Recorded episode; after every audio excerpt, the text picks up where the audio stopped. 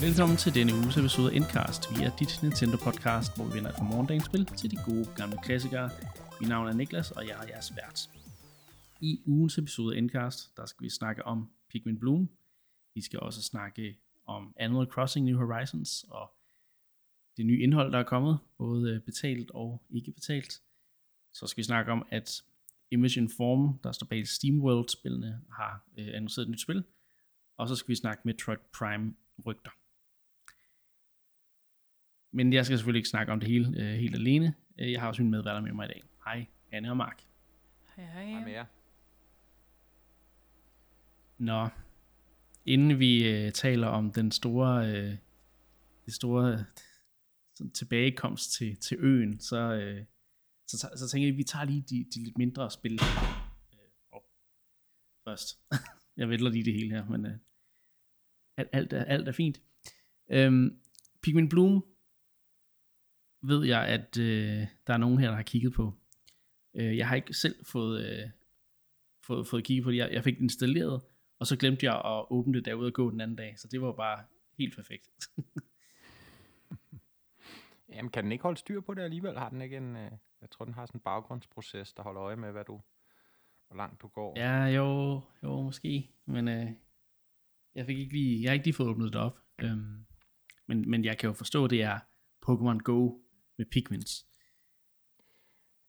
Men, men jeg være- tænker også, det er, ikke, det, det er lidt for simpelt, ikke? Så jeg kunne godt tænke mig måske, hvis Mark, hvis du eller andet kunne forklare mig, hvad, hvad, hvad er der så specielt ved Pikmin Bloom? Det er at tage den han imod i et forsøg Ja. i hvert fald. Ja. Jamen altså, nu startede du at sige, at vi skal snakke om de små spil først. Altså man må nok sige, at Pikmin Bloom, at der er i hvert fald lagt op til, at det kan blive et relativt stort spil, ikke? Fordi igen, Jo. producenten af Pokémon Go med en Nintendo IP på toppen, øh, i hvert fald det ene eksempel, vi har set hidtil, har været en gigantisk succes, ikke? Øh, og så kan man så hurtigt diskutere, at Pikmin er ikke den samme type, altså franchise har samme, nær samme reach som, som Pokémon, og hvordan fungerer det her Pikmin-koncept egentlig konkret, øh, i det, altså som, som sådan et augmented reality-spil, som det jo så fint hedder. Øh, det Mm. er så det, vi skal snakke om. Øh, men man kan i hvert fald sige, at der er lagt et støbeskeen til, at det her kunne blive den, den store næste ting, potentielt i hvert fald, hvis man tager øh, udviklernes track record. Og jeg har spillet det en lille uges tid, og jeg vil umiddelbart sige, mm, nu spurgte du mig, hvad handler Pikmin Bloom om? Jeg er faktisk ikke sikker. altså, det er, nok det, det er nok det korte okay. svar. Jeg er ikke rigtig sikker. Øh, Jeg har gået en hel masse, og jeg har fået øh, vækstet en masse Pikmin, og Ja. fået samlet en masse blomster, spredt en masse blomster, Ja, okay. og så er der sådan nogle større blomster rundt omkring. Jeg tror, det skal ligesom svare til at være de her Pokestops Mm. i, fra Pokémon Go. Der er sådan en masse større blomster. Der er ingen af dem, der er sprunget ud endnu i, i, i de områder, jeg har bevæget mig. Øh, og antaget, når de springer ud, så kommer der sådan nogle specielle Pikmin omkring dem. Men jeg er ikke sikker. Øh, I hvert fald indtil videre har jeg kun formået at vækste, tror jeg, rød, grøn, øh, nej ikke engang grøn, rød, gul, blå, ligesom de klassiske Pikmin. Så er der Mm. noget lilla og en lidt speciel større Pikmin, har jeg formået at vækste, og det er jo altså...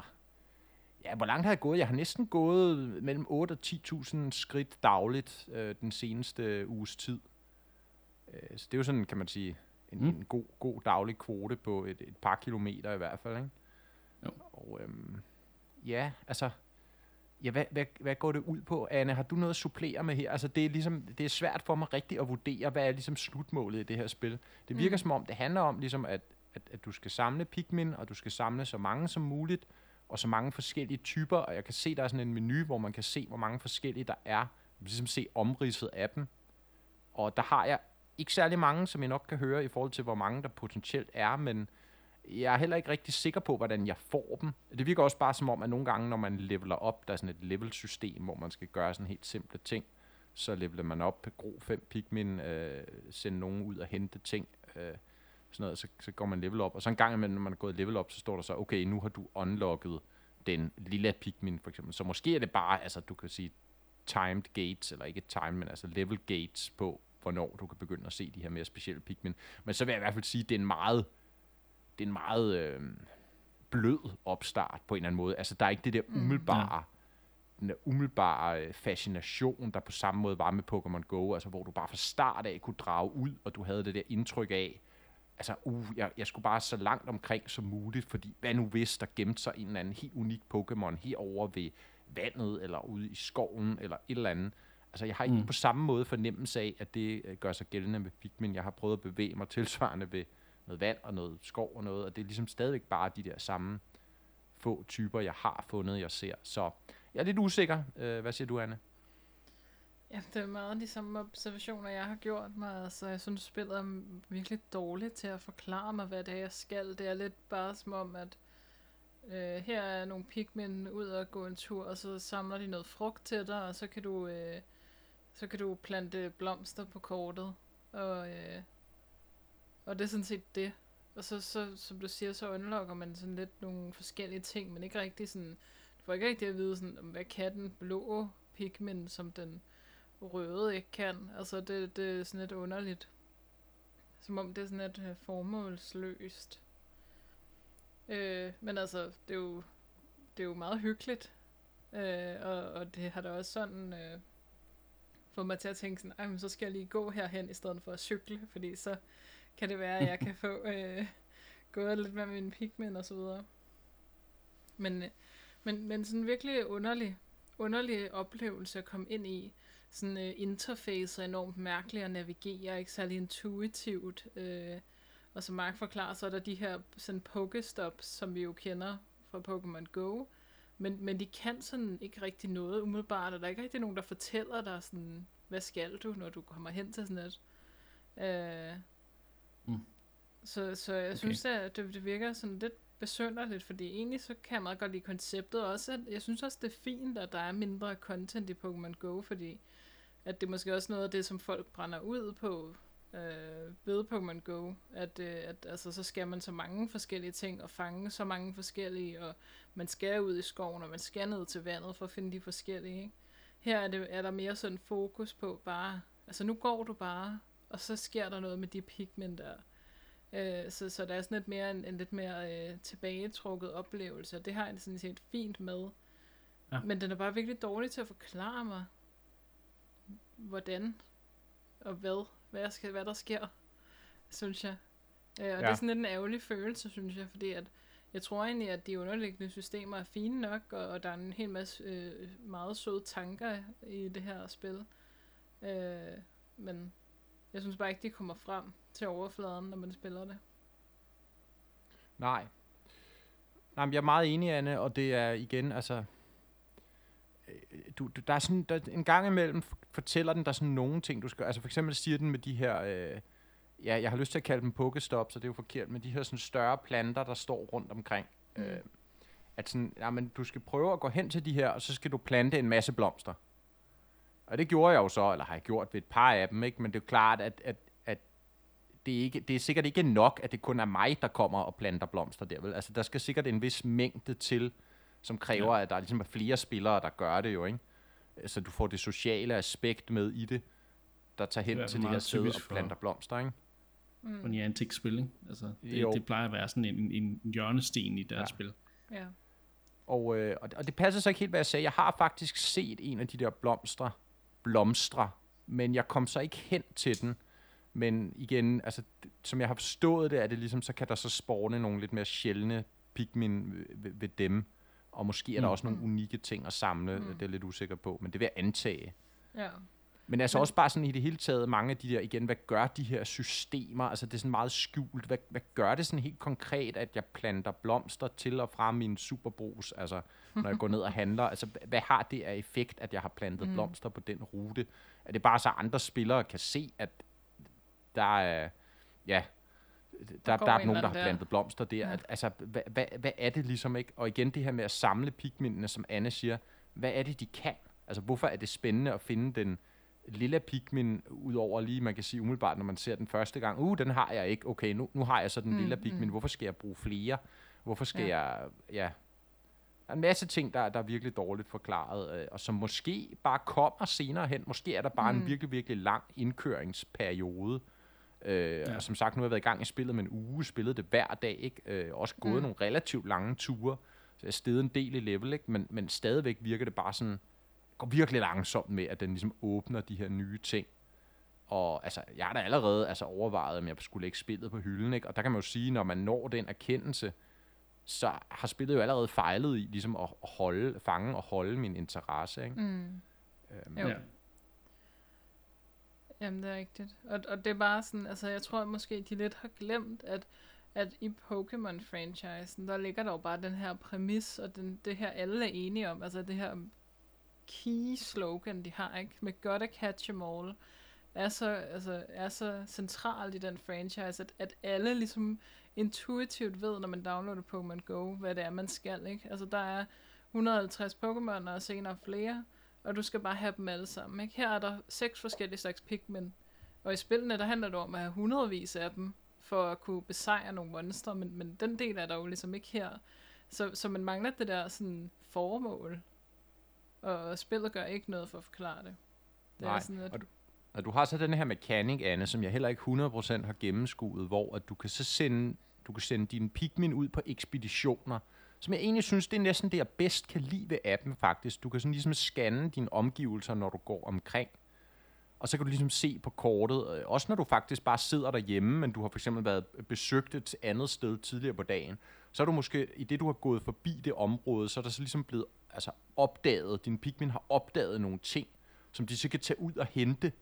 Så kan du for eksempel mm. sige, okay, de har opdaget et nyt frø til en Pikmin, eller de har opdaget en eller anden, øh, et stykke frugt, eller et eller andet, som de så kan hente. Og så kan du egentlig sidde hjemmefra og så sige, okay, tag ud og hent de der ting. Og det tager så noget tid, øh, baseret på, Mm. hvor langt der ligesom er ud til den der ting. Hvis den er mange kilometer væk, så tager det måske din Pikmin en time, eller flere timer at hente dem, ikke?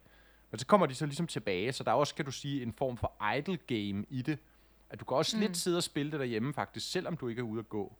Men så, og så, men så får du så de her ting hjem, og det de så ligesom typisk belønner med, medmindre du får en, en kan du sige, en, en pig, et Pikmin-frø, så kan du så vækste den, men det er så typisk kun Pikmin, du har i forvejen, så det er ikke sådan super spændende. Så får du så de her frugter, eller, eller andet, du samler, som giver det her nektar, som du så kan give til dine Pikmin, så de ligesom får den der blomst på hovedet, og det kan så være forskellige farve. Og når de så er ude at gå, så sker der et eller andet med deres blomst, et eller andet, den samler noget op, og når du så kommer hjem, kan du så trykke på det, og så får du øh, noget salve, noget plantesalve til så rent faktisk at gro de her blomster, når du er ude at gå. Og igen, og, og der er så lidt der, hvor filmen lidt knækker for mig, fordi er det så bare det, altså så får du så det der plantesalve, og så kan du igen plante blomsterne der omkring, for eksempel de større blomster, få dem til at prøve ligesom at blomstre. Men, men er det det? Altså, der, der er ikke mere til det end det. Ikke hvad jeg kan se på nuværende tidspunkt, men det undrer mig også bare lidt, lidt hvis, hvis hele det der intrikate system ligesom ikke ender ud i mere end det. Men mm. altså, det kan godt være, at det bare er en helt anden filosofi, der ligger bag det her spil, at det endnu mere bare er, du, du, du skal egentlig ikke tænke så meget over det, du har det bare i lommen, mm. og så øh, i, i- starten og slutningen af dagen faktisk sender spillet der sådan en notification, hvor den siger, Nå, okay, hvordan var din dag, altså hvordan kom, fik du gået, så viser den, hvor langt du fik gået, og så viser den, hvad din Pikmin fandt og sådan noget, ikke? Og det kan godt være, at det Mm. egentlig er det, der er niveauet, at det ikke på samme måde er tænkt som Mm. et aktivt spil, men bare sådan en, der måske sådan lige kan motivere dig til at, at tage gåturen, som du sagde, Anne, i stedet for Mm. cykelturen, eller øh, toget, eller bilen, eller whatever. Mm. Og, og, og, og det er det. Men der vil jeg så igen bare våge den påstand, der er vi så bare ude i, i hvert fald for mig personligt, at der er for lidt gamification i det, til at jeg sådan rigtig så har lyst til at bruge det til noget særligt. Ja. Men det er rigtigt. Det er bare som om, det er lidt ufærdigt. Og så, og så det der spillet beskriver med sådan, ej hvor ville det være rart, hvis nu vi alle sammen var ude at gå, fordi så kan vi ligesom dække hele verden med blomster, og det er jo en meget smuk tanke, men, men altså, det, det er sådan, i praksis er det bare lidt mærkeligt, ikke? Altså, som Mark siger, så, så altså man ser nogle gange, hvis man er meget befærdet steder, at åh, oh, der har der været nogen at gå her, og det er da en meget hyggelig sådan, fællesskabsfornemmelse. Men jeg kunne da konstatere, at i de første dage, da jeg havde appen, og, og ligesom øh, tog hjemmefra og plantede røde blomster, og så tog hjem igen og plantede blå blomster på vej hjem, så tænkte jeg da sådan lidt, hvis alle kan se det her, så kan folk jo finde ud af, hvem jeg, altså, de kan se, hvor jeg har været i dag. Fordi det er så tydeligt, der er en linje fra, hvor jeg er taget ud, og så hvornår, hvor jeg er kommet hjem. Uh, så det er sådan lidt en ja. underlig dynamik, det der. Det er sådan lidt uh, designet til, at, at der skulle være markant flere mennesker, der er ude og pl- plante verden til, men når det kun er mig og Mark og, og nogle flere måske lidt længere ind i byen, ikke? Øhm, så bliver det bare sådan lidt en underlig fornemmelse. Ja, ja det er interessante øh, pointe, ja. Jeg håber ikke, at der, der, at man kan blive tracket, øh, når, man, når man spiller Pikmin i et meget... det, det, Øh, det, altså, der er jo også... over.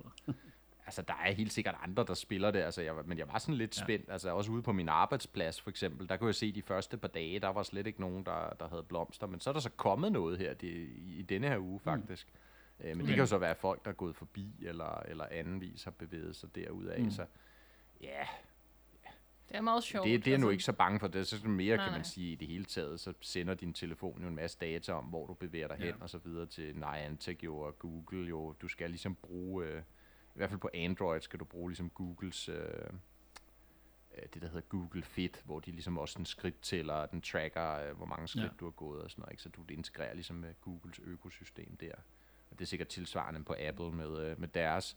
Men altså, ja, og det, det kan man mene om, hvad man vil. Ikke? Jeg er ikke super begejstret for sådan noget, men altså, ja. Så jeg ved sgu ikke. Altså, det, ja, det, det virker sådan Men- lidt mærkeligt. Altså, lige, lige nu har jeg meget, meget... Hvad siger du? Ja.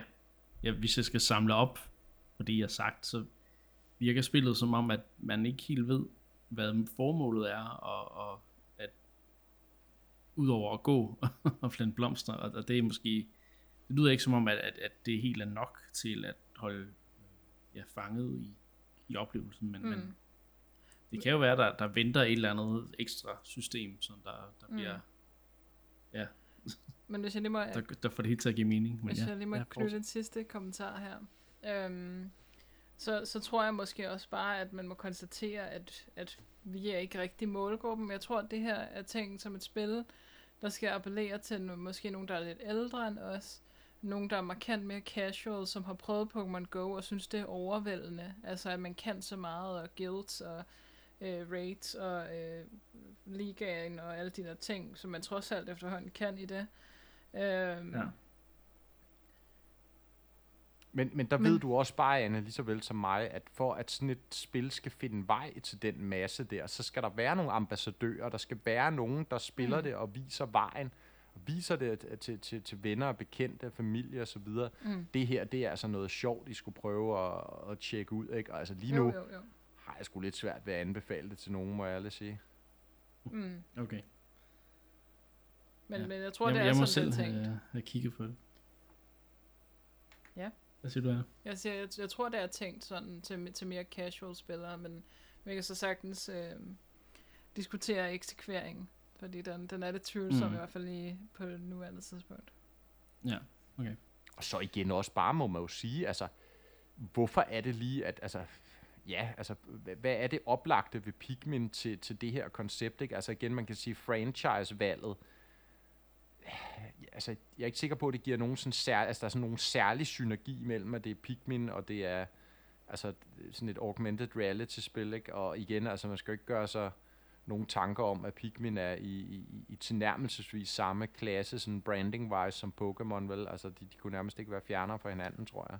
Så. Der, tror jeg, der tror jeg mere, det er sådan æstetikken ved dem, ikke? Altså, du behøver ikke være altså, bekendt med Pikmin-franchisen til at se, Nå, det er jo nogle meget søde små plantemænd, øh, og, og det passer, jeg synes netop, det passer meget godt i konteksten af, at, du, at de spillet vil ligesom gerne have, at du går ud i naturen, og så er der noget naturligt derude.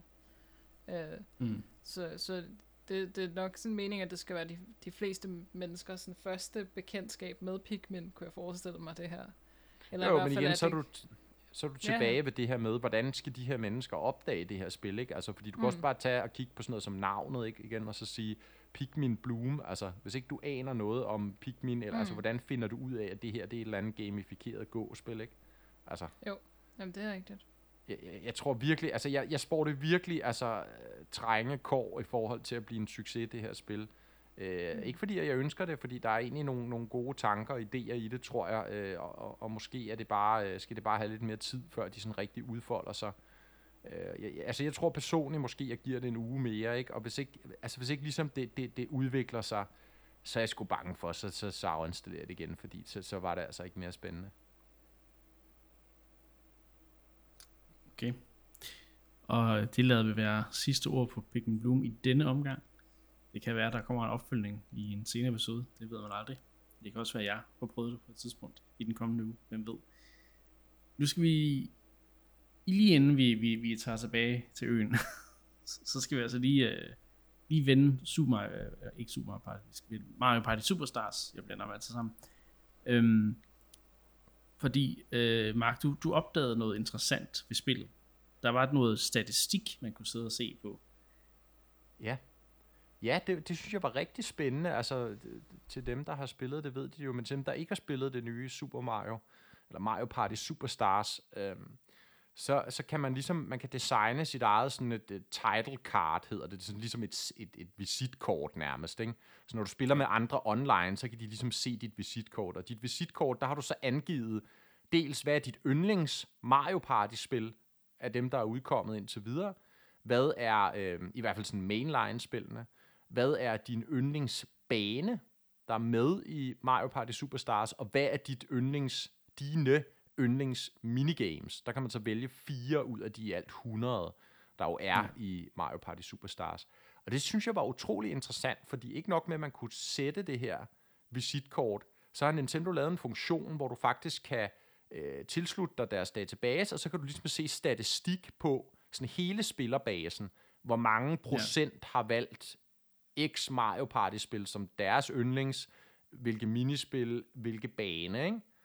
Og det siger jo, altså dels kan man sige, siger det jo noget om, hvilke spil finder Mario Party-fans sådan generelt det mest interessante, altså hvis man kigger på, på spillene over en kamp, ikke? men også synes jeg, at man kan aflæse en del ting i tallene omkring også hvilke minispil, og hvilke typer af minispil, som folk helt klart foretrækker frem for andre typer. Og det synes jeg kunne være sjovt bare lige at dykke lidt ned i øh, i programmet. Øhm, mm. Og måske også prøve at få jer til at gætte. Nu er det jo mig, der sidder med tallene, og prøver at få jer til lige kort måske at gætte på, hvad I tror, der er det, er det mest populære derude. Øh, okay. Så det ved jeg ikke, om I er frisk på. Jo.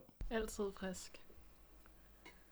Så hvis vi starter med det mest populære Mario Party-spil, der er udkommet indtil videre. Det skal siges, det man kan vælge mellem inde i spillet, det er ligesom alle de nummererede, så det er jo fra 1 op til 10.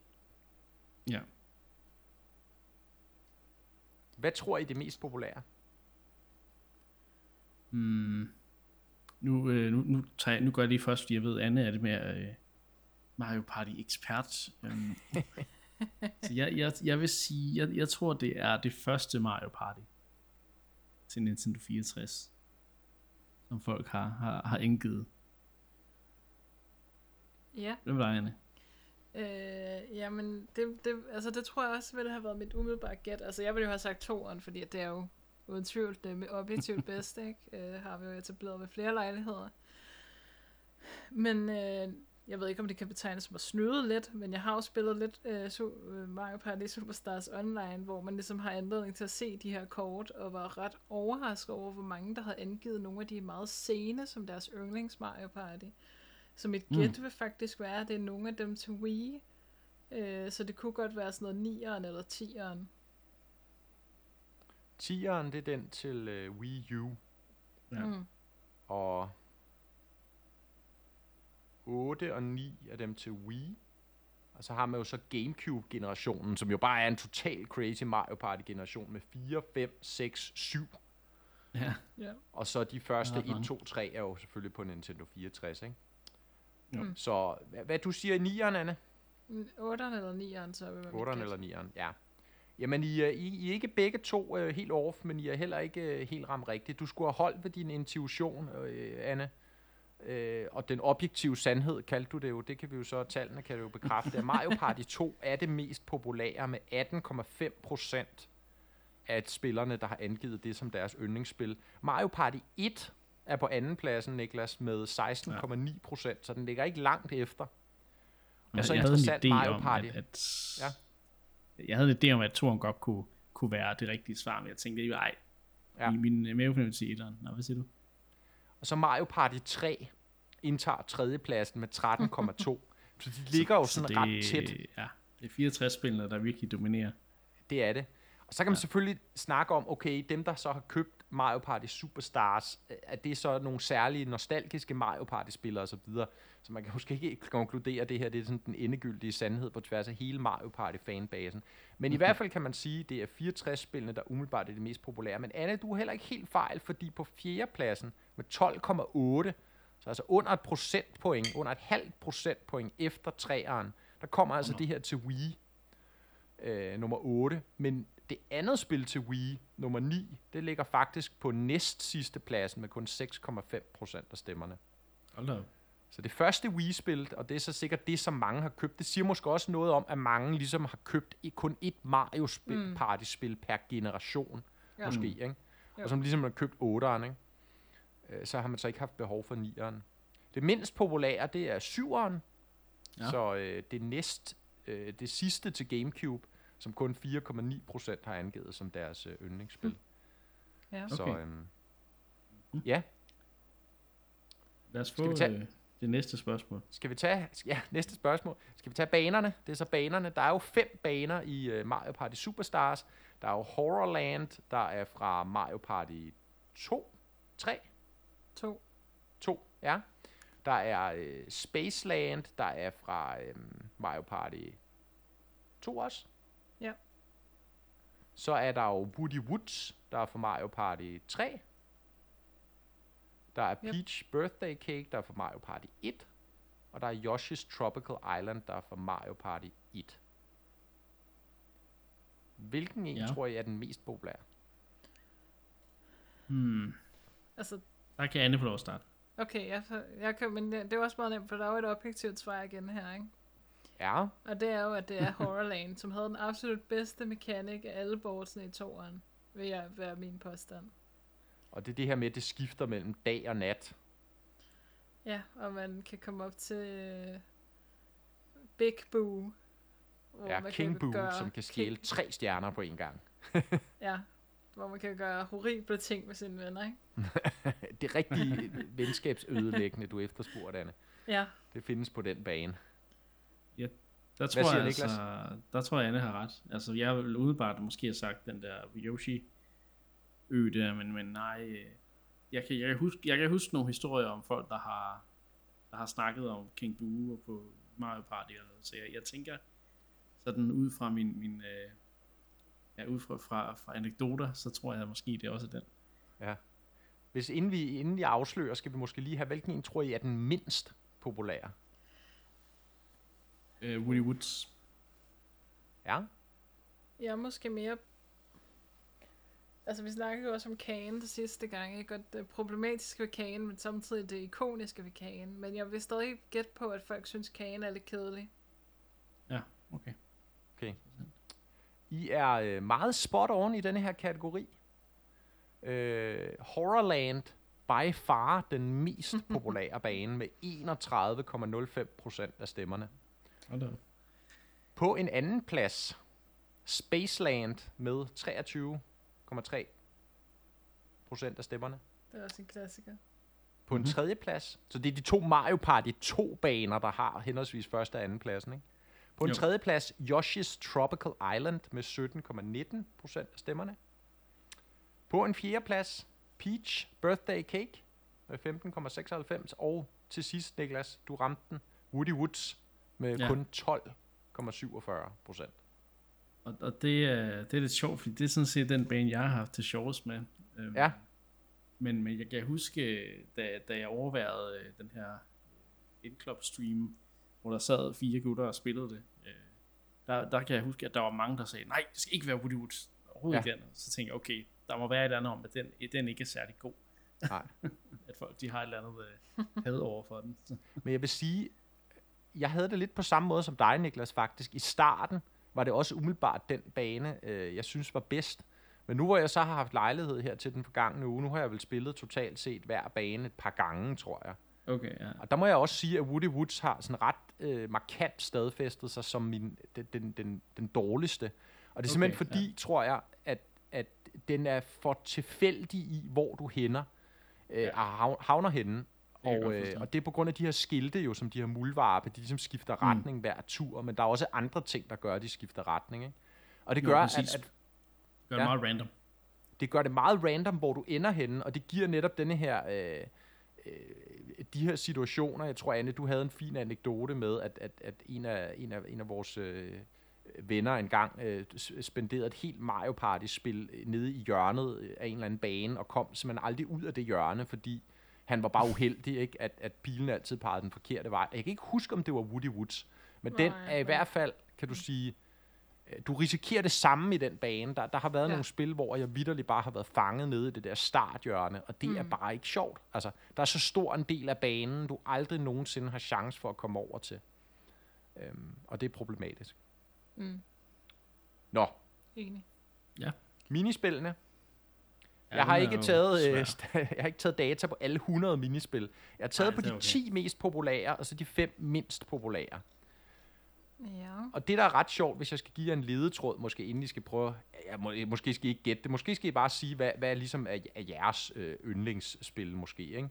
Men, men det man i hvert fald kan se som en trend, når man kigger ned igennem, så kan jeg give jer en lille ledetråd, det er, at det er meget fire, øh, fire player, altså alle mod alle spillene, der er mm. populære, og i bunden finder man rigtig ofte de her øh, coin-baserede minigames, altså hvor der ikke er en deklareret vinder, øh, men også de her 1 mod 3 spil er fortrinsvis placeret her, hvor at 2 mod 2 spillene, de ligger sådan rimelig solidt øh, på tværs af feltet, og, og, og selvfølgelig også alle mod alle spillene, der divergerer det også ret meget. Der er nogen, der er meget populære, og, og nogen, der er knap så populære. Men ja, man kan i hvert fald, synes jeg, læse den her trend ud i tallene, at alle mod alle spillene, det, det er virkelig folks favoritter, og de her myntebaserede spil, hvor der ikke er en klar vinder, de er ligesom de mindst populære sammen med de her 1 mod 3 spil, som jo også mange gange ender med at være sådan meget dårligt balanceret hen imod, at enten så er det ham, der er alene, der vinder, eller også er det dem, der er sammen, der vinder, og der er ikke så meget øh,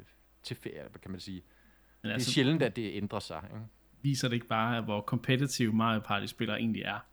Der skal være et, et, et, et, øh, et færre udgangspunkt, og det skal være alle mod alle, så der, og der skal være en vinder. Det, det er ikke noget med, at der er en, ja, at, at alle får noget. Det, det skal man ikke have. Nå, har I lyst til at give et bud på, eller I kan sige, hvad der er ligesom er jeres yndlingsspil, så kan vi se, om det passer ind i, uh, i, i, i ja, Jeg kan godt sige til at starte med, jeg, jeg, jeg er ikke god nok til at huske navne. Og, og, så forklar, hvad den går ud på, så kan det være, at jeg kan huske det. Jeg kan godt lide de der, hvor man, man man skal skubbe hinanden væk fra platformen. For eksempel, den, mm. der er sådan en ø, hvor, du, hvor, hvor der er sådan noget terræn, hvor du ruller rundt på sådan nogle kugler, og du skal ja. smække hinanden væk. Dem, sådan nogle kan jeg godt lide. Ja, ja. Eller dem, hvor man skal rundt på de der, øh, ja, de der øh, hoppebolde, eller hvad man skal kalde det. Ja. Og, og mm. også, også være den sidste, der overlever. Ikke? Det, det, sådan nogle ting, der, dem synes jeg er rigtig sjovt. Ja. Hvad siger du, Anne? Åh, oh, der er jo så mange klassikere, altså. Øhm, Altså, en af mine absolut yndlings nogensinde er den her facelift, som jo er inspireret af introskærmen fra Super Mario 64, hvor man skal trække i, i ansigter for at få dem til at se så fjollet ud som muligt. Og bare se, hvor grimme de her karakterer kan blive. Øhm, det er jo, altså, det, det er svært at nå så, lige så højt op. Øhm, kan virkelig også godt lide den her, hvor, som er øhm, et chippetog lavet af ild, Især fordi, at den, sådan, den går Nå, hurtigere og hurtigere, jo længere man ligesom bliver ved med at hoppe. Men til sidst, så bliver det meget sådan et, et, et, et psykisk spil. Fordi at den lige pludselig så bliver den langsommere igen, og så speeder den virkelig hurtigt op og sådan noget, så man skal virkelig altså, have god reaktionstid, og ikke blive psyket af, af, af spillet. Uh, så det sætter jeg virkelig stor pris på. Um, mm. Ja, men så skal vi måske have resultaterne, og der kan man sige, at... Uh at øh, I er meget øh, på linje med, øh, med resten af Mario Party, spillerskaren i hvert fald. Øh, nu nævner jeg lige de, øh, de, de 10 mest populære her. Den allermest populære, den der har fået flest øh, procent af stemmerne, det er den, der hedder Mushroom Mix-Up som jo er den her, hvor man står, der er de her flerfarvede ja. svampe, mm. hvor, og det er jo igen en af de her, Niklas, hvor man skal blive på, øh, så alle ja, sammen, de bliver ligesom sænket ned i havet, og det er ligesom kun én tilbageværende, man skal blive på. Og så skifter, ja, ja, så, så skifter den mellem de forskellige farver, ikke? Ja, ja, ja. Den, den er ret fed. Det kan den er totalt klassiker, ikke? Nummer to, Facelift, Anne. Øh, yes. Uh, det skal lige siges, Mushroom Mix-Up havde, havde 5,32 procent af alle spillere på, på, på deres favorit, ikke? Mm. Facelift, 4,81 procent. Så den er altså på anden pladsen. Hot Rope Jump, Anne, den du også nævnte, på 3,96 procent.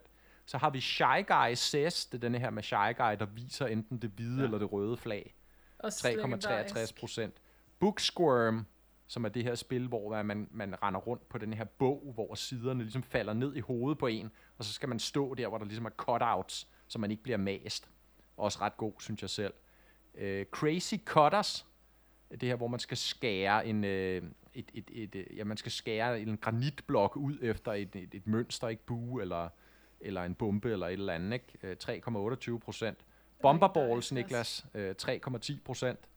Snowball Summit, igen den her, man er på toppen af et, et isbjerg, hvor man skal bygge snebolde og skyde hinanden ud over. Lidt samme Virkelig koncept jo. Så kommer der en, som jeg holder meget kært, og godt at se den repræsenteret på top 10. Bowser's Big Blast, Ja, som jo er den her, hvor man bare, altså det er jo den, der er totalt heldbaseret, ikke? hvor man bare skal Mm. trække et håndtag, og måske eksploderer du, og måske eksploderer du ikke. det var russisk roulette, ikke? Altså, Fuldstændig. Det var Det er faktisk... Ja. Og så den på 10. pladsen her, øh, den der hedder Trace Race, hvor man har sådan en, en blyant, eller en farveblyant, og man skal ligesom tegne efter sådan en streg Mm. øh, på tværs af spillet. Det er de 10 mest populære, og tilsvarende, jeg nævnte det øh, i starten her, er dem, der typisk er placeret i bunden øh, af de her møntebaserede spil, og det kan man også se på, på, på titlerne her. Øh, Coconut Conk, øh, det er så faktisk en 1 mod 3, øh, men så en, der hedder Parasol Plummet, øh, den hvor man øh, flyver i sådan en parasol og skal samle mønter. Quicksand Cash 1 mod 3, hvor Bowser mm. i midten skal ligesom suge penge til sig. Cashapult, hvor man bliver skudt op i luften og skal samle mønter, og Paddle Paddle, hvor man to mod to øh, sejler rundt og skal samle mønter, ikke? Øh, Jo. så det er meget de her møntebaserede spil, dem, dem er der ikke rigtig nogen, der synes er sjove. Og det er nok, tror jeg, Niklas, som du sagde, fordi der er ikke nogen klar vinder, vel? Nej, det er det. Så, men det var lidt statistik på øh, ja. Mario Party. Meget, meget spændende at se. Hvad, og det virker også som om, øh, at Anne er, er sådan meget enig i, i sådan den generelle, ja, de generelle tendenser i spillet. Du er sådan en klassisk Mario Party-spiller, tror jeg, man kan sige. Ja, det må jeg jo erkende.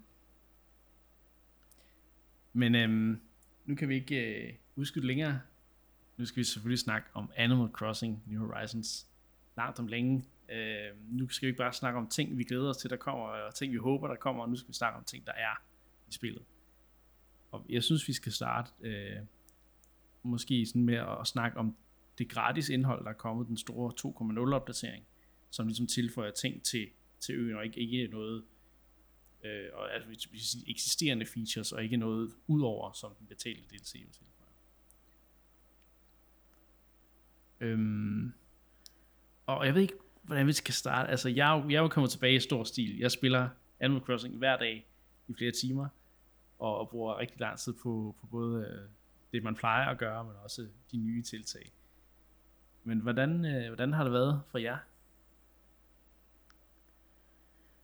Ja, øhm, det har jo været godt at være tilbage. Øh, men også øh, lidt frustrerende, fordi at, øh, der er jo ikke på en eller anden magisk måde sket det, at min ø er blevet virkelig flot, siden jeg stoppede med at spille det. Så, Nej, det så jeg sidder stadig lidt med de samme hovedpiner om, hvordan det kan blive lige så flot som alt det, man ser på nettet. Ja. Øh, så så jeg, jeg tog faktisk gang i spillet øh, dagen før patchen kom ud, for bare at øh, skovle blomster op øh, og smide dem ud eller sælge dem, så der var Ja. plads til alt det nye, der skulle komme. Blomster og ukrudt, eller hvad? ja, i lige dele, eller faktisk flere blomster end ukrudt. Jeg Ja. ja. en kæmpe blomstereng. Øhm, men ja, ej, altså det er jo, der er jo kommet så mange øh, søde features. Det er jo, som vi snakker om, da det blev annonceret, ikke? det er jo rigtig fanservice patch meget det her, ikke? Med, Mm. med Harps Isle, hvor der bare er altså øh, alle evergreen karaktererne fra, fra serien, ikke? Øh, lige tilbage fra etteren med, med ham, den gamle skildpadde øh, borgmester, og fra New Leaf er der de her, øh, det her øh, alpaca-par, der kan customize møbler, og øh, hvad hedder det, Mm. katten, der er spokhone og alle de her ting, ikke? og det har bare været en fornøjelse hver dag at, at komme ind og se, at der er en ny, øh, der er flyttet til den her Harps Island. Øhm, Ja, hvis man Ja. vel og mærket har betalt ved kasse Ja, 1. min, øh, min roeopsparing, den, øh, den er slået til, vil jeg sige. ja. Jeg begynder, Øhm. mine begynder at løbe, løbe tør, men ja. Øh, men altså også bare at være inde på The Roost. Øh, fantastisk oplevelse at drikke noget kaffe, og glæder mig meget til at se, hvordan det udvikler sig, fordi som jeg husker det, så skal man sådan helst ind og, og drikke et par gange, før han sådan åbner op, og, og man snakker om de dybere meninger med livet med ham. Øh, ja. så, så det er, glæder mig virkelig meget til bare at fortsætte med at lige at tage, og tage en kop kaffe med, med Brewster en gang imellem. Ja, fordi Brewster er ikke så snaksalig for mig endnu i hvert fald. Øh, Nej. Jeg har lige låst op, for nu kan jeg øh, tage coffee to go. Det er jo meget fedt. men, det, men det er jo altså, det er jo bare, oplevelsen er jo at sidde i kaffebaren og drikke en god, god kop kaffe. Ikke? Så. jo. Ja, og øh, ja. altså min, min, min egen favorit feature er jo nok, øh, at øh, Kevin, han er tilbage. Og øh, altså at høre hans sang, det er jo bare, altså, det er så nostalgisk for mig. Det er sådan, det, det, det, det der definerer Animal Crossing for mig. Øh, okay, ja. Cabins sang. og lige meget, hvor mærkeligt Har, har teksterne ændret sig? Øh, ja, der er nok nogle nye, men altså, det vil okay. ikke undre mig, hvis nogle af dem også var de gamle. Men altså, og det er også bare, det, det, ved, jeg ved ikke, der er sådan et eller andet specielt ved Cap'n, som bare gør, at uh, lige måde hvad han synger om, så tænker jeg bare, damn, det er dybt og filosofisk. han er bare så nice. Uh, og så elsker jeg den feature, det ligesom har bragt med sig, at man kan komme ud til nogle mere specielle øer med nogle nye ting, og føle, at der er en lille bit smule, der er frisk, uh, når man så ellers kommer tilbage til sin gamle slidte ø, ikke? Um, mm. Så, så altså, det har jeg nyt enormt meget at sejle med cabin. Det, det må være højdepunktet for mig. Ja. Jeg, jeg var jo nærmest, jeg følte nærmest sådan lidt stress første dag, fordi man skulle unlock alle mulige ting, og man skulle bruge en masse Nook Miles, og jeg, jeg, jeg blev faktisk tør for Nook Miles. Mm. Øh, så nu, nu har jeg meget, meget, meget lav beholdning, men det gør også selvfølgelig også, at det er lidt fedt at lave, lave de der små quests, så det var rigtig cool. Mark, hvordan, øh, Hvordan har det været for dig at komme tilbage, hvis du har været tilbage?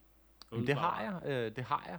Altså, jeg er jo nok den her i, i crewet, der har, øh, der har spillet længst tid, ikke? Øh, altså, jo. virkelig holdt på. Jeg vil sige, det var først herinde for de seneste, måske halvanden, to måneder tilbage, at jeg virkelig gik sur i det, ikke? Og, mm. og jeg holdt op med at tjekke. Altså, det eneste, jeg gik ind for, det var, når, øh, når Red, han, øh, han forhåbentlig var der, ikke? Jo. Øh, og nu er jeg jo klar tilbage og spiller hver dag, ikke? og jeg vil faktisk sige, at der er så mange aktiviteter hver dag, at jeg ikke rigtig føler, at jeg kan nå at lave dem alle sammen hver Nej. dag. Og det er egentlig fint nok, fordi igen, det gør bare, at, at, at så, øh, så, så er man så endnu mere motiveret dagen efter til at komme ind og lave noget, øh, noget andet. Ikke?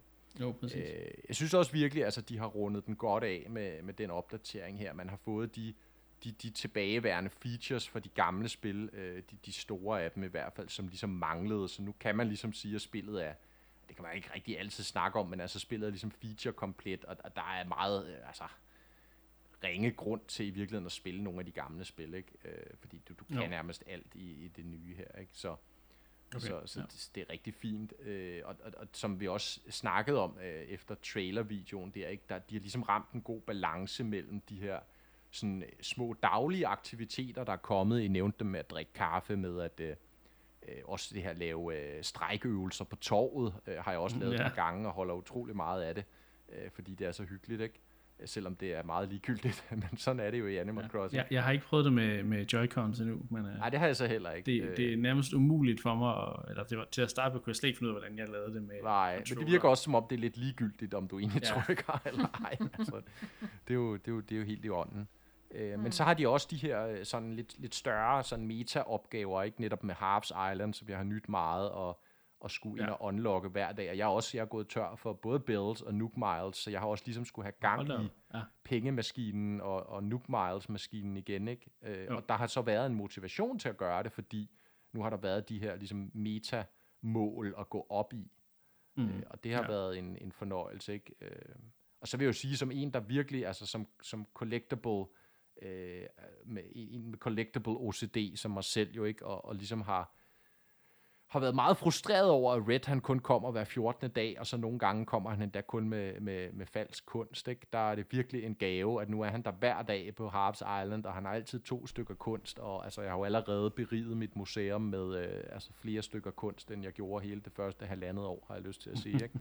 ja. Så det, det er en fed ting alligevel, at nu er det lige pludselig realistisk at få en fuld øh, art-samling, ikke? så jo. det er jeg glad for. Jeg var, jeg var glad for, at jeg fandt uh, Mona Lisa, som ikke var falsk den første dag, jeg Ja, ja, ja. var inde. Så det var meget Ja. fedt. Men, men jeg har så øh, fundet ud af, at hvis man ikke køber noget hos ham, så skifter det ikke ud, så, før der er gået en uge. Så man skal, Nej, det det. ligesom også, selvom man har nogle malerier, øh, så kan du gøre, at man skal købe dem alligevel, for ligesom at Skifte ud hver lidt, dag. øh, få Ja. skiftet ud. Og det har jeg nok ikke lige fået gjort. Nej. Øhm. Men, øh, men det er rigtig fedt. Altså Harvest Island, synes jeg, det er nok en af de fedeste ting, hvor jeg, jeg, jeg er derhen hver dag, ikke? bare for at tjekke. Ja. Det skulle jeg jo lige have unlocket alle butikkerne, men også for ligesom at se, er der, er der nu noget nyt, øh, jeg lige skal kigge på? Er Mm. der noget, jeg lige skal have customized? Og jeg skal selvfølgelig over have en ny frisyr, fordi man kan jo få en, en, en, en, en speciel øh, hairstyle, hvis man bliver klippet af hende der. Ja. Pudlen, tror jeg nok. Mm. Og så har du Men, den øh, her, øh, som Anne sagde, med kappen, ikke, der kan sejle Jo. til en, en, en ny ø, men som jo, og så tænker man jo umiddelbart, hov, men man kunne allerede flyve til nye øer, ikke? Men, men de har alligevel lavet en forskel på dem, ikke? Altså kappen kan du kun bruge én gang om dagen, ikke? Jo, og, Og, og øh, så er det jo, du har mulighed for, at det kan være en, en ø, der er en helt anden sæson, Ja. ja. end Ja. du selv er, ikke? Så du kan ligesom finde insekter ja. eller fisk, som du ellers kun kan finde om foråret. Præcis, ikke? Så de har ligesom gjort, altså det er så, kan du sige, en begrænset begivenhed. Du kan ligesom kun lave den en Ja. gang om dagen. Til gengæld er den mere sådan potent end, end selve flyveturen øh, ja. Ned for Dodos, ikke? Så kan man så i øvrigt tænke øh, det, det spøjse over, at Kappen i sin lille motorbåd, han er i stand til at tilbagelægge større distancer, end, øh, end Dodos er i sin vandflyver, Ja. ikke? Men øh, Det er så fordi, der ikke er nogen steder at lande, sikkert. øh, Nå ja, det de kan være. der. Kappen, han kan sejle til Nordpolen og tilbage igen på, øh, Ja, ja. på, 10, på, På en sangs længde. på, på en sømandsvises længde, ja. Så men, sejrer øh, den sømand. Ja, men, Men jo. men igen ikke, altså, så, så der er ikke sådan noget, der føles på den måde redundant, vel? Øh, Nej. at, og det er ligesom, øh, og så selvfølgelig det alle, er bare... Ja, ja, Ja. ja. fortsæt. ja, så siger jeg bare, altså, jeg er også bare blevet imponeret over, hvor mange nye items, der er kommet, ikke? Altså, Ja, det er det. selvfølgelig alle de her nye cooking recipes, der er sådan en helt ny ting at, gå- at gå op i, ikke? Og jeg Ja, er det var ligesom det, jeg skulle gang til at med snakke om, at, at cooking Ja. ja. var noget af det, jeg var helt oppe at køre over til at starte med. Det Ja. ja. har jeg så ikke gået lidt ned igen, fordi at jeg ikke kunne få, få fat i alle ingredienser endnu, men Nej, jeg, jeg er meget, meget fokuseret på at, at få min lille farm op at køre rent øh, Stardew Valley-style. Ja, ja, præcis, ikke? Og, og, jeg er i gang med at skulle planlægge at lave sådan et madmarked, ikke? Øh, Så, så der er ligesom kommet et sådan mere kreativt slutmål med det. Men mm. så også bare i øvrigt har jeg været imponeret over, hvor mange nye items der er til at dekorere mm. med, til ja. Ja. at indrette med, og så selvfølgelig alle de her quality of life forbedringer. Du kan have øh, øh, hæveautomat udenfor, du kan have øh, arbejdsskur udenfor, så du kan tilgå dit Det gør storage. så meget. Det gør utrolig meget, ikke? Og Og, og et pro-tip, jeg fik af, af Jonesy, det var, at man kan rende rundt med et storage shit i sin inventory. hold nu op. Så kan man sætte det ud, når man lige finder noget, man, man skal have ind. Ikke? Ja. Smart. Så, øh, så det er meget smart, men, men ja, det er ret, altså det, for mig det der med, at jeg ikke skal gå ind i alle bygningerne hver gang. Det er jo sådan en loading screen ting, jeg har, hvor jeg, jeg hader og skal trigge en ny loading screen, så jeg gider ikke gå ind i, butikken, mindre det er absolut nødvendigt. Det, er- og så det her med, at jeg kan, hæve penge, ved at ligesom bare sætte en, en hæveautomat uden for en uh, uh, Nooks Cranny, det, det gør så meget. Altså. Øh, Mm. Så jeg har så kun indtil videre fået fat i en uh, ATM, uh, men, men jeg har, tror to storage shits, der står specifikke steder rundt omkring byen, som ligesom er en nede ved min, mit, mit farming-areal, og så en over ved Nooks Cranny. Øh, og så er jeg begyndt at bruge de der rør, man fik tidligere på året fra Mario, øh, hvad hedder det, Ma- Mario-opdateringen, sådan, så man kan komme hurtigere rundt på øen. Ja, ja. det, det er meget, meget øh, nemt for mig at, at, gøre ting på menu, og det, det er slet ikke lige så irriterende og, og, og tedious at, at udføre de der mere simple ting, som det var før, fordi der var loading-skærme og ting. Mm. Smart. Så det er rigtig fedt. Så ja, øh, super nice. Øhm, at komme i, komme i gang igen og, og finde en masse nye ting og items. Og, Og man kan jo også bare se, altså, man kan jo også bare se, at bare når jeg kigger sådan helt anekdotisk på min egen Switch-venneliste, ikke, hvor mange af, af mine, mine venner, der er gået i gang med at spille spillet igen, som jo ellers har, har, har ikke spillet det måske i halve til hele år. ja, Og, og der må man jo bare sige, at opdateringen virker, altså at de jo hængt ved, i hvert fald her den første uge, øh, mm. inden hver dag. Øh, og, og, og vi snakkede om det her med, øh, altså timingen af den her opdatering, al- altså skulle, skulle det have været, var det planen, det skulle have været sådan mere drøbvis udgivelse af de her forbedringer øh, siden lanceringen for, for halvandet år siden, øh, eller, eller den her sådan store Big Bang expansion-agtige udvidelse, ikke? Og jeg må indrømme, altså jeg advokerede måske lidt mere for den der sådan drøbvise øh, udgivelse, men, men omvendt må man også bare sige, måske er det den rigtige model her med expansion, ja. ikke? fordi at det ligesom giver spillet nyt liv, og måske giver det en ny øh, renaissance på det næste halve til, til, til hele år, indtil folk ligesom går døde i det igen. Mm. I stedet for, kan man sige, hvis du kun havde fået sådan, så havde vi fået cooking i en update, og så var der gået to måneder, så har vi fået nogle quality of life forbedringer, og så var der gået to måneder, så har vi fået, altså, kan I følge jeg mig? Tror ikke, jeg tror ikke, jeg havde spillet altså, lige så intenst, som jeg ja, har nu her.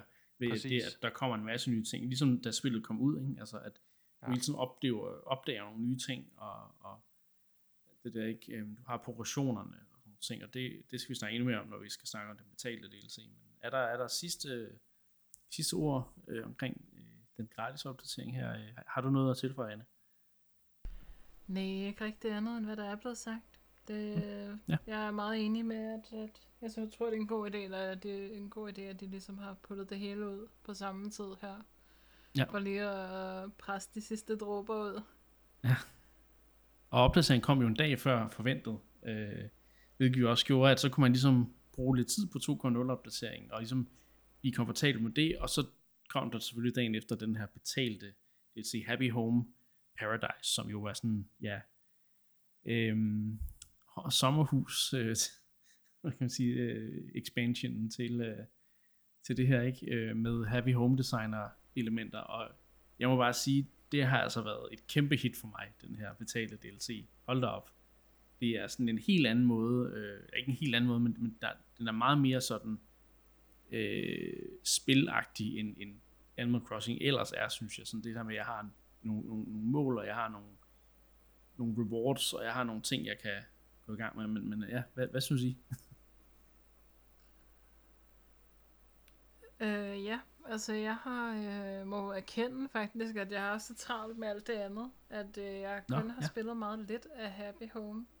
Ja, øh, sådan, sådan er det jo. Ja, så øh, jeg, jeg startede det op, og altså, man må bare sige, at holy moly, hvor er det bare, altså, hvor er kvaliteten, sådan production qualityen, at, øh, at den her expansion bare så kæmpe stor. Ja. Altså, den her ø, man kommer til, den, den, den er bare så polished, den er så nice, og øh, musikken er bare helt altså, uovertruffen. Øhm, og, og de her nye karakterer, aben og, og den her søko, øh, altså bare fantastiske karakterer, selvfølgelig hende her Lottie. Ja, altså øh, crew, crewet, øh, ja, crewet. Happy Home ja. crewet, jeg skal kalde det. Ja. Fantastisk, øh, og, og jeg elsker hele introduktionen, så man kommer ind til det her sted, og man skal ligesom tage sit arbejdstøj på. Ja. Øhm, og så er så, så dekoreret for den første øh, villager, som er en øh, gul elefant, der gerne vil have et læserum. Ja, det var også hende, jeg fik. Ja. Og, øhm, det er vist noget med, hvis man har Eloise, hvad hedder. Hvis man har hende på sin ø, så får hun vist nok en anden ah. øh, har, jeg, har jeg hørt noget om. Men ja. ja, det kan godt passe. Øh, men altså, jeg brugte alligevel været en time eller sådan noget på at lave hendes læserum så godt ja. som muligt. Øh, og nød det var helt vildt. Altså, så især med de her nye features. Øh, nu havde jeg jo så kun unlocket den her accent øh, wallpaper, man kan lave. Mm. Men bare det allerede altså, tilføjer så meget ja, dygtigt der, til. Og, og det især den der ting med, at du, du låser op for ting, som der virkelig, mm. altså for mig, åh, fedt, så, så kan jeg ligesom se frem til, at jo, jo, det kan godt være, at jeg ikke kan lave det helt præcis, som jeg vil have det nu, men senere kan jeg ligesom få unlocket flere features, så jeg kan gå tilbage og mm. gøre det helt perfekt, ikke? Um, og, og nogle, den måde, du også kan, hvad kan man sige, lave øh, det udenfor og sådan ting senere, også, det, det, altså, det er også super fedt, ikke? At du ligesom kan, du har sådan frit, øh, næsten frit lejde til at lave det, som du vil, og så er der også hele tiden det her incitament, incitament til, at man kan låse op for flere ting, og der er ligesom en progression i, at altså udover det, så får du den her øh, mønt, møntenhed, der hedder Poki, som er sådan en, en, en separat en fra Bells, øh, ligesom den løn, du får udbetalt, fordi du er i en anden region, så bruger de en anden møntfod, det er meget sjovt. Øh, det kan du så betale, der kan du så bruge den til at købe ting i deres butik, som så ligesom er nogle lidt mere lukrative unlocks øh, og, og, og items, som jeg ikke nødvendigvis øh, tænker, jeg vil have haft øh, adgang til lige så hurtigt i Nook's Cranial. Så, øh, så ja, det, det er ret fedt, og, og jeg synes, synes virkelig, det er belønnende. Um, og jeg har faktisk heller ikke været en hver dag, og sådan prøvet at pace mig selv lidt og sige, nu, nu i dag, der fokuserer jeg kun på min egen ø, så i morgen, så kan vi lige, øh, du ved, øh, også at så lave, så lavede jeg måske fem sommerhus på en dag, eller sådan noget, ikke? så, så der er virkelig, øh, så virkelig det er fedt, og så uden at spoil for meget, så som de også sagde i Directen, så kommer du til at designe de her faciliteter senere, som for eksempel en skole, og det er altså også noget, der virkelig sådan sætter den kreative hjerne i gang med at sige, okay, nu, nu skal jeg sådan set ikke tænke på, at det skal være et beboeligt hus, nu skal jeg tænke på, at det skal have en, en, en, en, en funktionel, øh, eller en funktion i, i, i et samfund, ikke? og det, det, det gør det bare ekstra fedt. Øhm, så, så ja, det, det er blevet sådan en ekstra ting, man begynder at tjekke hver dag, for ligesom se, er der noget i den butik, som, øh, fordi det bliver også opdateret dagligt, ikke? så er der noget, noget fedt i, i dag, Øhm, så det, der er sådan, der, jeg har sådan en ny rutine i hele spillet nu, hvor jeg skal tjekke alle butikkerne og alle, alle øerne for, for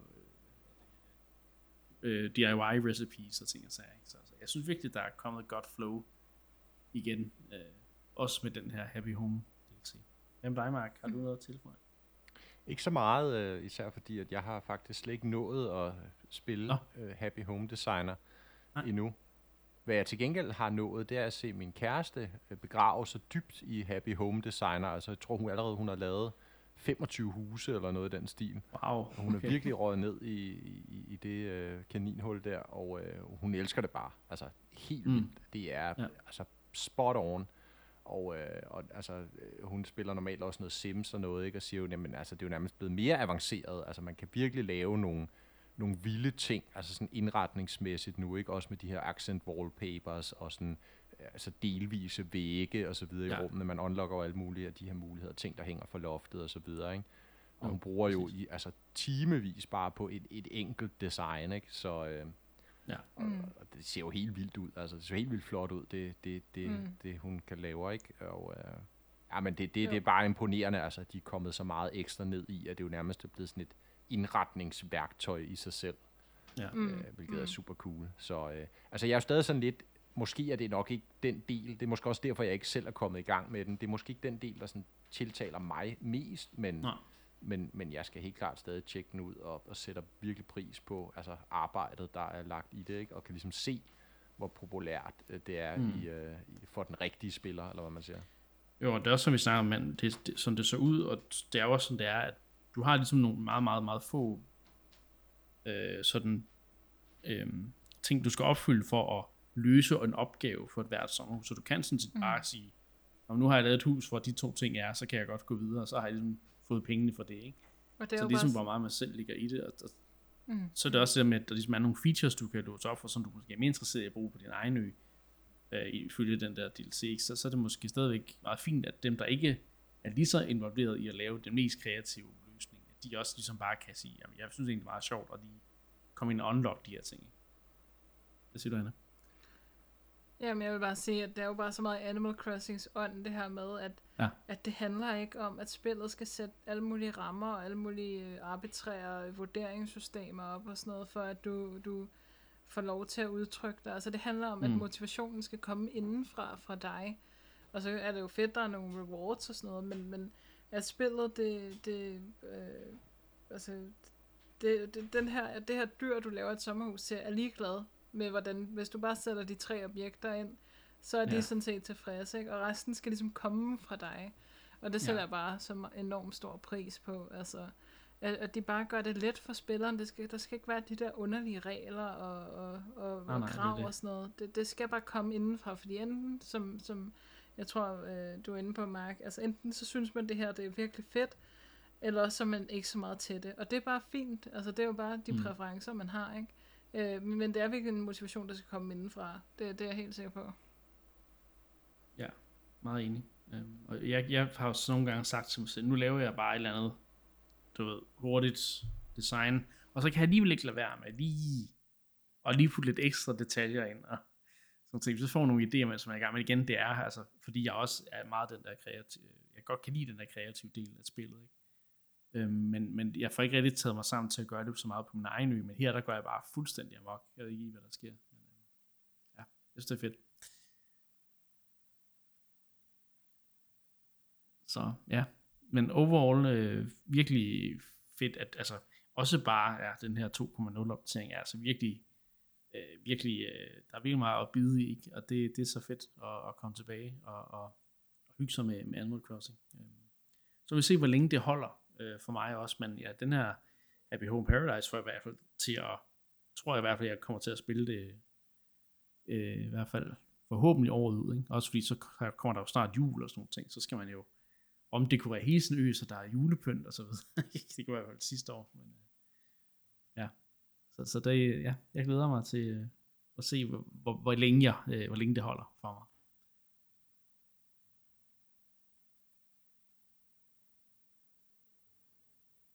Men øh, så synes jeg, vi, vi, øh, vi har ikke så meget tid tilbage til, til, optagelse i dag, så jeg synes lige, vi skal køre igennem øh, de sidste to øh, ting, vi skal snakke om. Yes. Det første, det er, at uh, Imagine Form, dem der står bag SteamWorld-spillene, har annonceret et nyt spil, der hedder SteamWorld Headhunters. Og det er ret interessant, fordi det, uh, vi har kun set en teaser-trailer fra den til videre, men vi ved, det er et 3D co-op third-person action adventure spil. noget og Mark, nu, øh, jeg ved jo, du er ellevild med Imagine Form og deres spil. Ja, for pokker da. SteamWorld-spillene jo især, ikke? Ja. Øh, de har jo lavet lidt småtteri andet, men, øh, men SteamWorld-spillene er helt fantastiske, synes jeg ikke. Vi har jo snakket om dem i programmet før. Vi, vi var jo ja. inde på SteamWorld Quest for snart halvandet år siden, ikke, da mm. det mhm. udkom, og SteamWorld Dig 2 og SteamWorld Dig, det er jo så lidt ældre spil. Også det her jo. SteamWorld Heist, som jo til stadighed er mit favorit i SteamWorld-serien faktisk. Det her sådan XCOM-agtige taktiske skydespil, synes ja. jeg er en genistreg uden lige. Men ja. det, som jeg jo virkelig holder af ved de spil, det er netop, som du siger, Niklas, at, at, at nu, nu prøver de så en helt ny genre, og det er jo det, der meget er ved SteamWorld-spillene, at de gerne kaster sig ud i nye genre og spiltyper, mm. Og formår alligevel på en eller anden måde at gøre det familiært på grund af settingen, på grund af figurerne, universet osv., øh, og, og, og, og de har ligesom leveret, synes jeg, alle spillene har været gode, altså inden for deres ja. respektive genre, så det er virkelig folk, der forstår sig på game design og hvad der gør sig øh, godt gældende i ja, de forskellige genrer. Ikke? Så jeg ser jo. meget frem til øh, det nye, og det er jo lige meget, altså, lige meget hvilken genre i virkeligheden det havde været, så, så, så havde jeg set frem til det. Ikke? Så, øh, men spændende, synes jeg. Dels kan man sige, hvis det er, et, altså, som det er et 3D-spil, som jo så bliver første gang i serien, ja. at de kaster sig ud i det. Øh, hvordan fungerer det så, ikke? Øh, hvordan nailer de det? Og så øh, den her co-op øh, tredje person. Øh, jeg glæder mig. Ja, det gør jeg også. Og, og jeg var egentlig ærgerlig over, at, jeg, at der ikke var mere end bare en teaser-trailer, sådan en cinematic en, men, men yeah. ja. Vi vil se noget gameplay, fordi det, det er fandme spændende at se, hvad, hvad Imaging Form de, de kan diske op med, så det vil jeg følge ret, uh, ret tæt.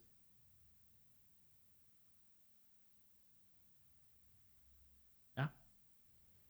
Har du en uh, kommentar, Anne? Jeg er jo ikke den store øh, SteamWorld-spiller, må jeg jo erkende. Nej. Øh, jeg er aldrig rigtig kommet ind i det, men øh, synes, at øh, stilen ser virkelig fed ud i den tra- cinematic øh, trailer, eller hvad man skal kalde det, det er udsendt, ikke? Mm. Så øh, følger med, og når Mark kan snakke så varmt om det, så er det jo svært ikke at blive sådan lidt øh, nysgerrig på, hvad det kunne være. Ja. Jeg, jeg, jeg må sige, jeg, jeg har... Øh, jeg har virkelig nyt øh, nogle af de, de andre spil øh, i serien, som der til at starte var sådan, nå, det, det ser ikke ud af så meget, men så, så når man kommer ind i dem, så er de virkelig, som Mark siger, virkelig gennemførte og sådan noget, ikke? Øh, virkelig gode inden for sine genre. Jeg spillede også en del SteamWorld Quest, som jeg jo, jeg er ellers ikke så meget til de her kortbaserede spil, men jeg, jeg var faktisk ret vild med det, så det, øh, ja. Jeg glæder mig til at se, hvad, hvad de kan diske op med. Så tager vi øh, ugens sidste historie for den her omgang.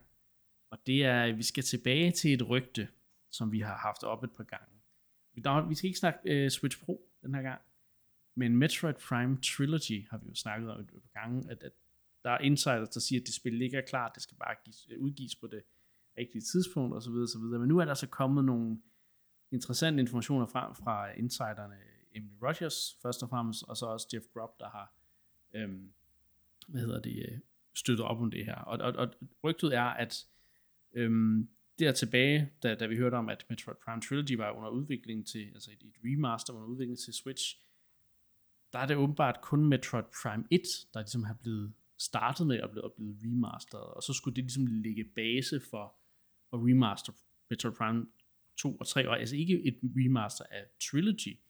Så det synes jeg er en meget, meget interessant information, og det skulle åbenbart lige være blevet lavet, øh, ifølge deres informationer, så skulle spillet ligesom være blevet færdigt her over sommeren. Øhm, så det er jo meget spændende. Hvad, hvad, hvad tænker I?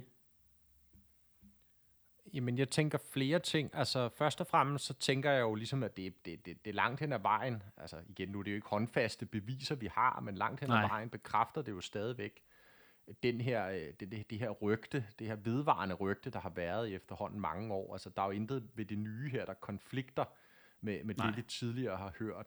Øh, der, der er jo nogle flere ting til det. Ikke? Altså det første, det her med, at det ikke er trilogien, men det har jo egentlig været planen, ikke? At, at det jo, skulle præcis. være trilogien. Og så det her med, at, at Emily Rogers, hun bruger sådan lidt skiftevis ordene remake, skråstreg, remaster. Altså det ja. så står lidt uvist, om det er decideret remakes, eller ligesom remasters. Ikke? Og der kan jo være en ret stor forskel. Og jeg tror personligt, når det er øh, enkelte spil af gangen, de har valgt at lave, så ja. er der mere arbejde i det, end bare, kan du sige, at få spillene til at afvikle i en højere opløsning og virke med nogle mm. Switch-controller, vel? Altså, så ja, er der præcis. tale om en lidt større remake, hvor de ligesom bygger spillet igen øh, og opdaterer på, på, på lidt flere punkter. Øhm, og, og der snakker hun jo så om det her med, at, at der kan så have været nogle covid-forsinkelser øh, osv., og, og det er ikke sikkert, at Metroid Prime 2 og 3 stadig findes. Øh, det ved hun så, det er hun lidt usikker på, hun ved bare, eller det seneste hun har hørt, er, at, ligesom at, at etteren remake, skråstrej remaster, etteren er stadig på tegnebrættet. Det er faktisk blevet færdigudviklet her hen over sommeren, øh, ja. og ligger klar til udgivelse. Øhm, og det, det er jo super spændende, altså, og jeg synes også, det er spændende, øh, at, at, de, at hvis det er remake-modellen, øh, vi kommer til at se her, hvor der er tale om en større opdatering, så håber jeg jo så bare, at det betyder, at vi stadig får alle tre spil at se, og ikke det så kun bliver ved det første Prime, ja. ikke? Jo. Øhm, det håber jeg også. Men, men om ikke andet, så, så er jeg mere, nærmest mere op at køre over, at det måske er et, et mere, øh, nærmest et remake, eller meget mere involveret remaster, ikke? hvor de virkelig har, har taget sig tid til at gå ind i, i dybden. Det, det synes jeg vil være, være så fedt. Altså, fordi Prime 1 er nok et af mine absolutte yndlingsspil fra Gamecube-generationen øh, der, ikke? Og der, der så, at kunne få lov at spille det i, i, i, en, i en ordentlig øh, remaster, det vil være næsten lige så godt som at spille Metroid Prime 4. Altså. så ja, jeg er excited, må jeg, må jeg sige. Øhm, og jeg håber selvfølgelig, at, at og igen, altså, håber og håber. Nu, nu synes jeg efterhånden, at der har været så meget røg her, at der, der må altså være, være noget ild Helt klart, ikke? Når det kommer og, til det rygte. Og så kan vi snakke timing, ikke? Altså, der er jo nogen allerede, der spekulerer i Game Awards reveal, måske ja. med en udgivelse i starten af næste år, eller midt næste år, ikke? Jo. Det kunne være meget sandsynligt. Ikke? Nu, nu kommer vi jo lige på bagkant af en, eller vi er midt i en, kan du sige, Metroid-bølge, på, også på grund af den positive modtagelse af Metroid Dread. Ja. Øh, så der er jo mm. virkelig altså, mulighed her for at sætte serien tilbage i rampelyset. Mm. Og det har vi jo snakket om alle årene det var planen, det skulle være planen mod Prime 4, at, mm. at, at, at nu kan man sige, måske et eventuelt nyt 2D Metroid eller remake af 2D Metroid-spil ja. skulle komme, at Prime-trilogien skulle komme, og så ligesom øh, trætrinsraketten, den, den sidste trin, øh, Metroid Prime 4, øh, ja. som øh, ja, øh, er ligesom blevet sat op af de andre spil. Ikke? Så igen, det flugter fuldstændig med det, vi hører her, og det, ja, det er bare super spændende, synes jeg. Ja. Så kan det jo lige nu oh, komme med et, øh, et Metroid Prime om året, før vi ser uh, Metroid Prime 4, ikke? Jo, det er jo, det er jo lige før. det vil jo ikke engang være så slemt, øh, synes jeg. nej, Især nej. ikke, hvis, når, hvis man øh, går efter indkast-teorien om, at det jo nok ikke bliver set på, øh, på, på den nuværende Switch, men, men nok først den næste, ikke? Øh, Metroid Prime 4. Så, ja. Det bliver for, at få lavet det mest, det flotteste og det, og det fedeste Metroid Prime-spil. Ja. Så ja, men det, det synes jeg er et spændende øh, rygte, og øh, håber virkelig, at, at vi, vi får det at se, og det kunne være så fedt med en Game Awards øh, reveal. Øh, og så måske en, en, ja, en sommerudgivelse, hvis man er sådan lidt, lidt øh, realistisk, og så kunne det så være så fedt at se det i foråret, hvis man er lidt optimistisk. Men ja, Foråret er jo, er jo allerede rimelig øh, fyldt ud, ikke? Ja, det må man sige. Der er jo både Pokémon Legends og Kirby, og ja, så det, det, det, er nok, det giver nok bedre mening med, med sommer. Har du ligesom, Ja. ligesom Skyward Sword, har du ligesom en uh, Metroid, Metroid Prime uh, HD. Så, ja. Men det var det, vi havde uh, på programmet i dag, og um, det har været, det har været så fedt. Jeg har været, jeg, det har været meget uh, uh, lærerigt at høre om, po- uh, hvad hedder det, ikke Pokémon, men Pikmin Bloom, øhm, som jo øh, er et meget specielt gåspil, og, og ja, vi må se, om, der, om det giver bedre mening senere. Vi har snakket lidt om Mario Party Superstars øh, stats, og hvad for nogle øh, spil, som folk har som favoritter, hvad for nogle baner, de bedst kan lide, og hvad for nogle minispil, de er helt vilde med, øhm, og hvad de selvfølgelig ikke kan lide. Så har vi snakket om Animal Crossing New Horizons, og ja, de to store opdateringer, både den, den, den gratis, øh, det gratis indhold og den betalte DLC. Og jeg, jeg er sikker på, at det ikke er sidste gang, vi har snakket om Animal Crossing New Horizons øh, på den omgang. Og øh, ja, så har vi så snakket lidt om øh, SteamWorld Headhunters, der er blevet annonceret, og Metroid Prime øh, rygter. Så øh, nu er der ikke andet at sige end tak, fordi I lyttede med, og så lytter vi ved næste gang.